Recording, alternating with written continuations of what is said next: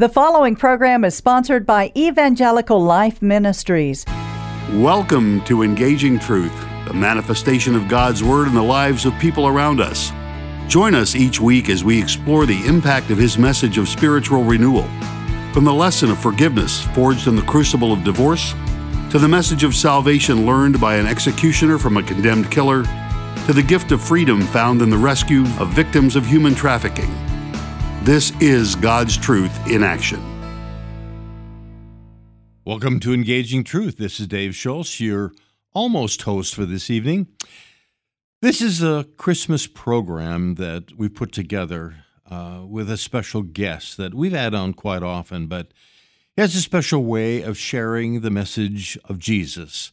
His name is Pastor Chris Singer. He is pastor of Trinity Klein in Spring or in North Houston, whatever. Well, we just want to invite you to listen carefully to these winsome words about what the Christmas message is all about, what Christ has done, what he continues to do, and what he promises always to do for each one of us. I just want to say, welcome to the program. Listen carefully to Pastor Chris Singer. He's bringing you a winsome message that alone can bring hope in hopeless times. Thank you for joining us. I do enjoy Christmas for all kinds of reasons. I love the lights and the prescription of being joyful in the words of strangers shouting, Merry Christmas. I love the music, and I even love the movies. I have some favorites, and while I would say they're probably not considered to be the classic Christmas movies, I will admit I really don't mind watching them over and over again. I simply love the movie Elf. I love the Peanuts Christmas special, and I also like Christmas with the Cranks. I also really like the movie The Polar Express. It's a story about a boy whose love of Christmas is wearing thin. It's a story of his journey on a magical train of kids traveling to the North Pole to see Santa Claus off before his all night ride. Of all those children, Santa picks this boy who is doubting Santa and Christmas to receive the honored first gift of Christmas. And he chooses the most genius present of all a bell from Santa's sleigh. He shakes it and struggles to hear the bell ring, which is analogous of a truth that only childlike faith can hear the magic of Christmas. But then, as he lets go of doubt, his ears are filled with the ringing of the bell. The bell only rings for those who believe. In the hurry to leave the North Pole and return home in time for Christmas morning, he forgets the bell on the seat of the sleigh. But faithfully it arrives at his home the very next morning in a small box underneath the tree. And when the boy opens it, he begins to shake it, and with great relief he smiles as he can still hear it ringing loudly and clearly. His sister too hears it as he shakes it and it rings. But it is their mother that who laments that this bell must be broken because she hears nothing. The bell only rings for those who believe. I think the story of the Polar Express touches the heart so powerfully because it is a journey from doubt to belief.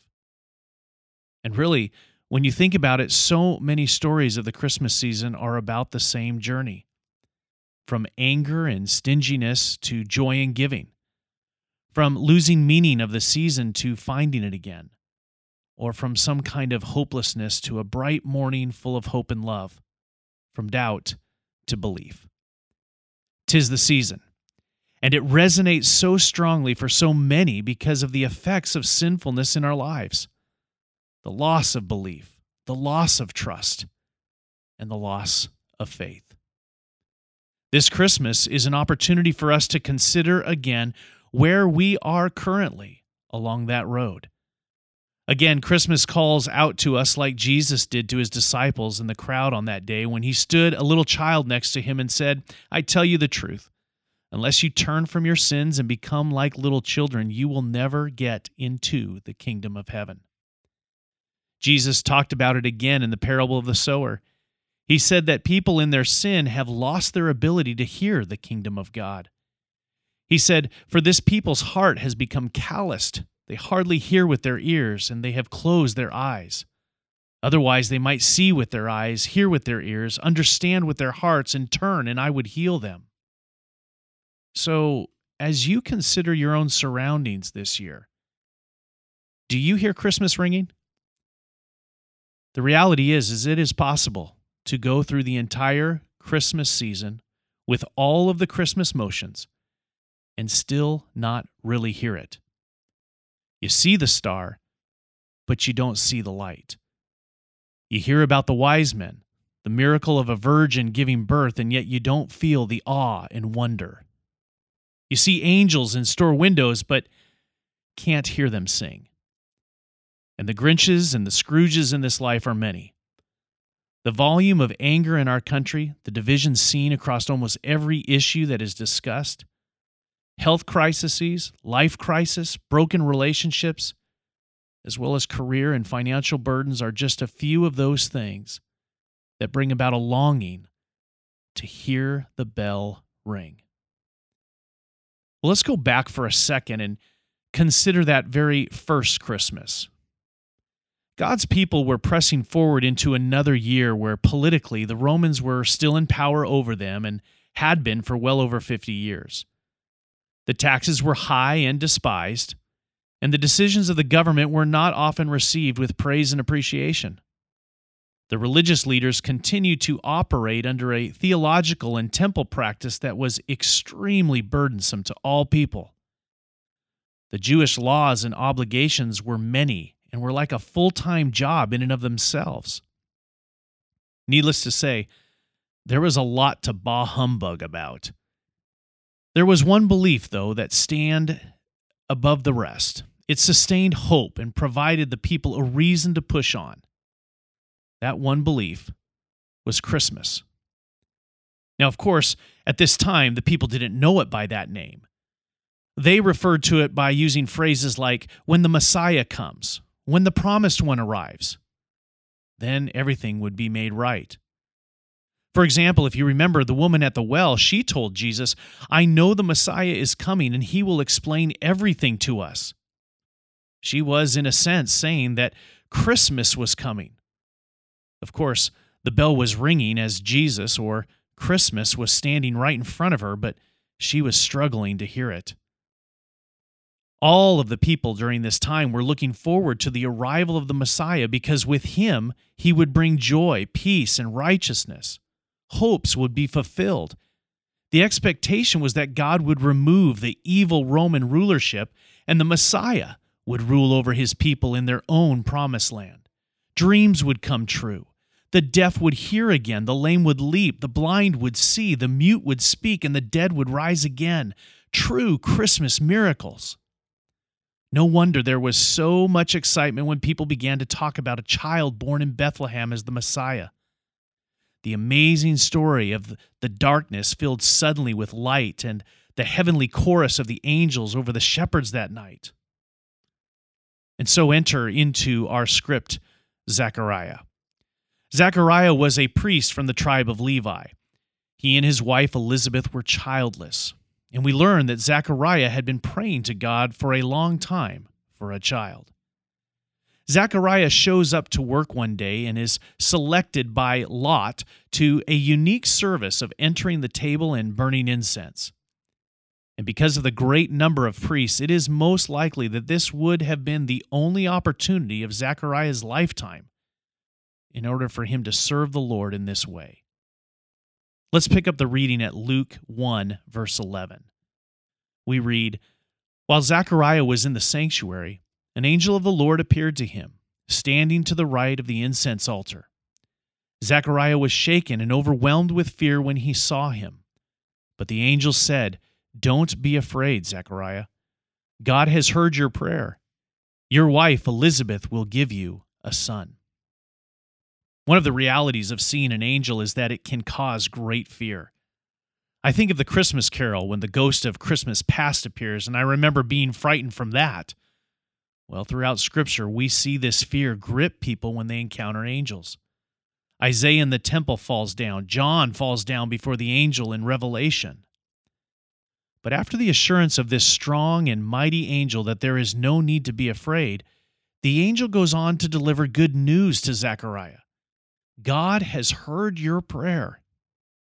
How many times have you prayed for something so often you wonder if God has even heard you?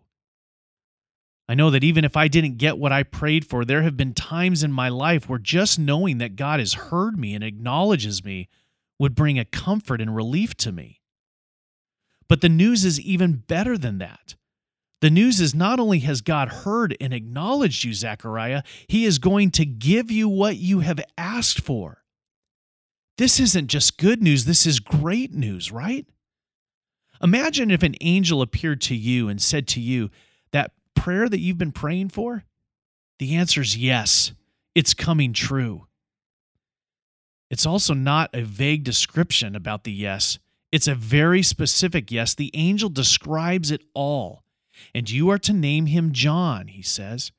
You will have a great joy and gladness, and many will rejoice at his birth, for he will be great in the eyes of the Lord. He must never touch wine or other alcoholic drinks. He will be filled with the Holy Spirit even before his birth. And he will turn many Israelites to the Lord their God he will be a man with the spirit and power of Elijah. This is incredible. Zechariah, not only is God answering your prayer with a son, your son's going to be a rock star. And there's even more. He is going to be the opening act for the greatest expected gift ever to come to the world the coming of the Messiah, the promised one. In other words, this is incredible news. It's time.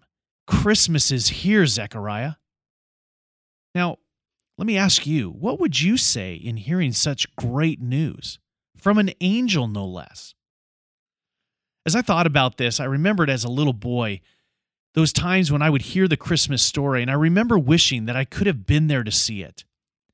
In my own moments of doubt, I often reasoned that if I could see and hear the angels, then I would really believe. But have you heard the phrase hindsight is 2020? I've realized that the advantage and blessing that I have today is to be able to look back to that first Christmas and see the entire story and life of Jesus. And honestly, with Zechariah's response, we realize that even seeing and hearing it directly from an angel does not guarantee that we can see and hear the good news of Christmas. In verse 18, Zechariah says back to the angel, How can I be sure this will happen? I'm an old man now, and my wife is also well along in years. Wah, wah, wah. Zechariah says, Yeah, right, that's impossible. I'm old. My wife is getting up there in years too. Does that tone sound familiar? God, I know you said you would provide for all my needs, but it's going to take a bigger paycheck than what I got this week. God, you said that I'm to share my faith with others, but I can't. I don't know enough about the Bible. God, I hear you saying you forgive, but this sin I've done, or the sin that's been done to me, is, is too big, too shameful, too devastating. We'll talk about a Scrooge or Grinch. What kind of a response is that? It's a response of a sinner. That is exactly what happens to us because of sin. Even back to the very first sin, the garden in, of Eden, the faith and the trust of Adam and Eve and God's words, warnings, promises were all thrown into doubt by that evil accuser and serpent, Satan. He polluted faith with doubt. The reality is, we can't hear Christmas ring when we limit his words or promises to our current reality. As sinners, we are quick to doubt God. We find it so hard to believe and to trust God. We want proof that God is really going to keep his word. And when things are extremely bad, and it really is going to take a miracle, we find that doubt isn't just a dark cloud passing through life. It's more like a slimy and dark, slippery mud pit.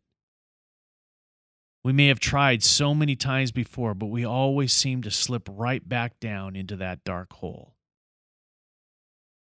Well, God hears the doubt and rejection of his message, and Zechariah hears God's decision. The angel said, I am Gabriel. I stand in the very presence of God. It was He who sent me to bring you this good news. But now, since you didn't believe what I said, you will be silent and unable to speak until the child is born.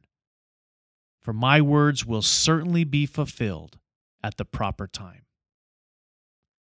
Now, that doesn't sound very good.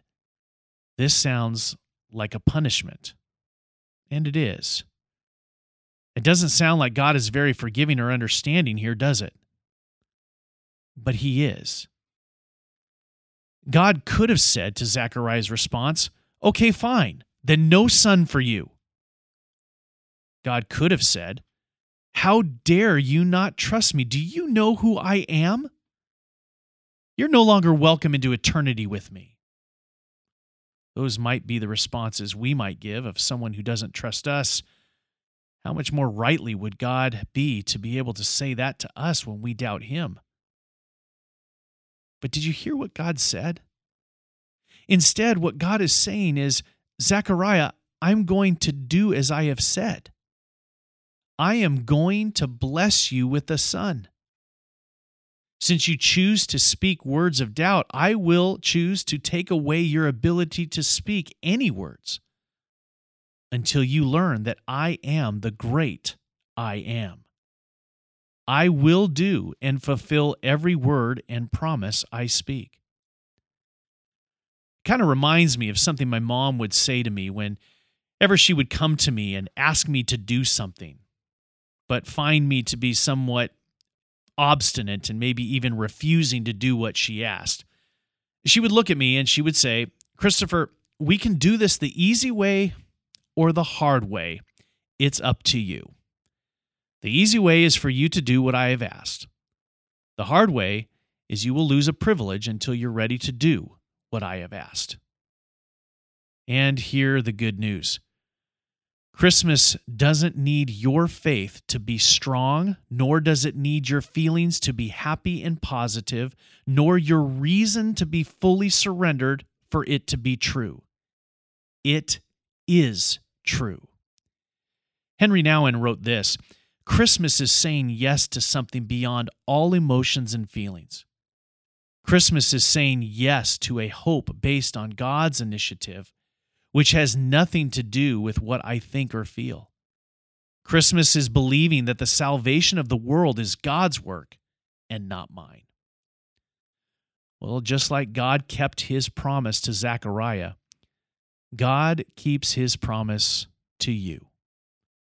To Zechariah, he gave a son who was named John. To you and me, he has given his one and only son, Jesus.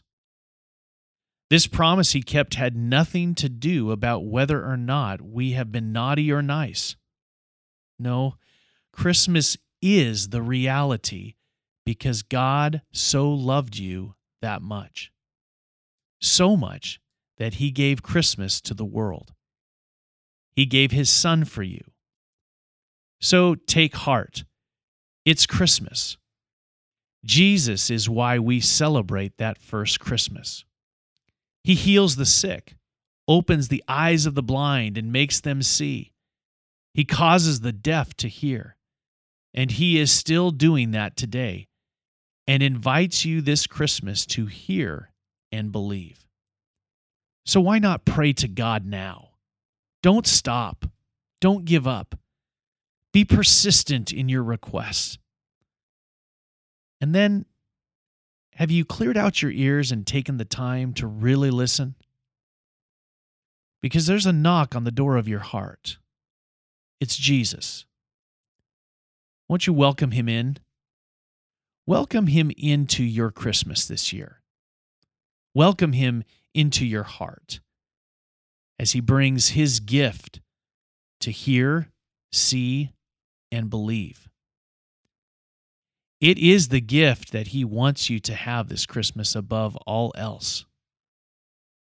Receive the gift of Christmas. Receive the gift of faith. Shake the bell and hear it ring. It's Christmas, and that means tis the season to believe. would you close your eyes and, and join me in a word of prayer?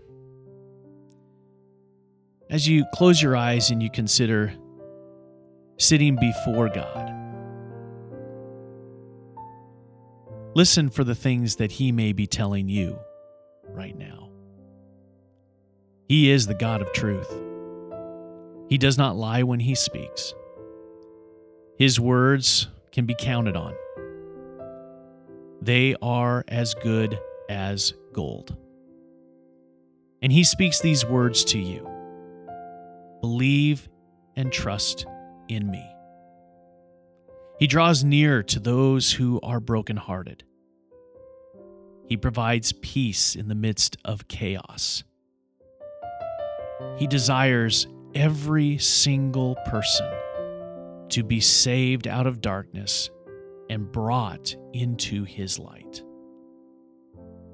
These are just a few of those promises that he longs for you to hear in your heart this Christmas. Can you hear him? Can you hear it ringing in your heart? Oh God, we thank you for your goodness and for your mercy. There is no darkness in you, darkness flees from you but you sent your light into this world. And even in the midst of the most impossible situations, you don't even understand that word, for you move to make all things possible.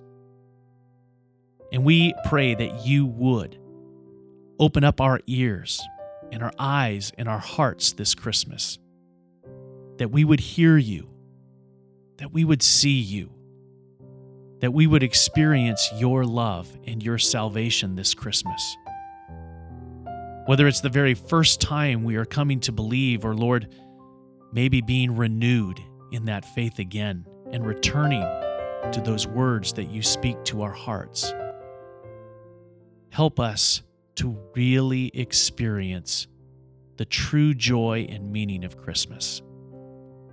We pray for each and every heart that at the sounds of these words, these words about hope, these words about salvation, these words about the Savior's birth, good news, peace on earth, that every heart would receive you and that salvation would be opened in every heart, in every eye, in every ear and these things we pray as we give you thanks for sending your Son Jesus to be that gift this Christmas.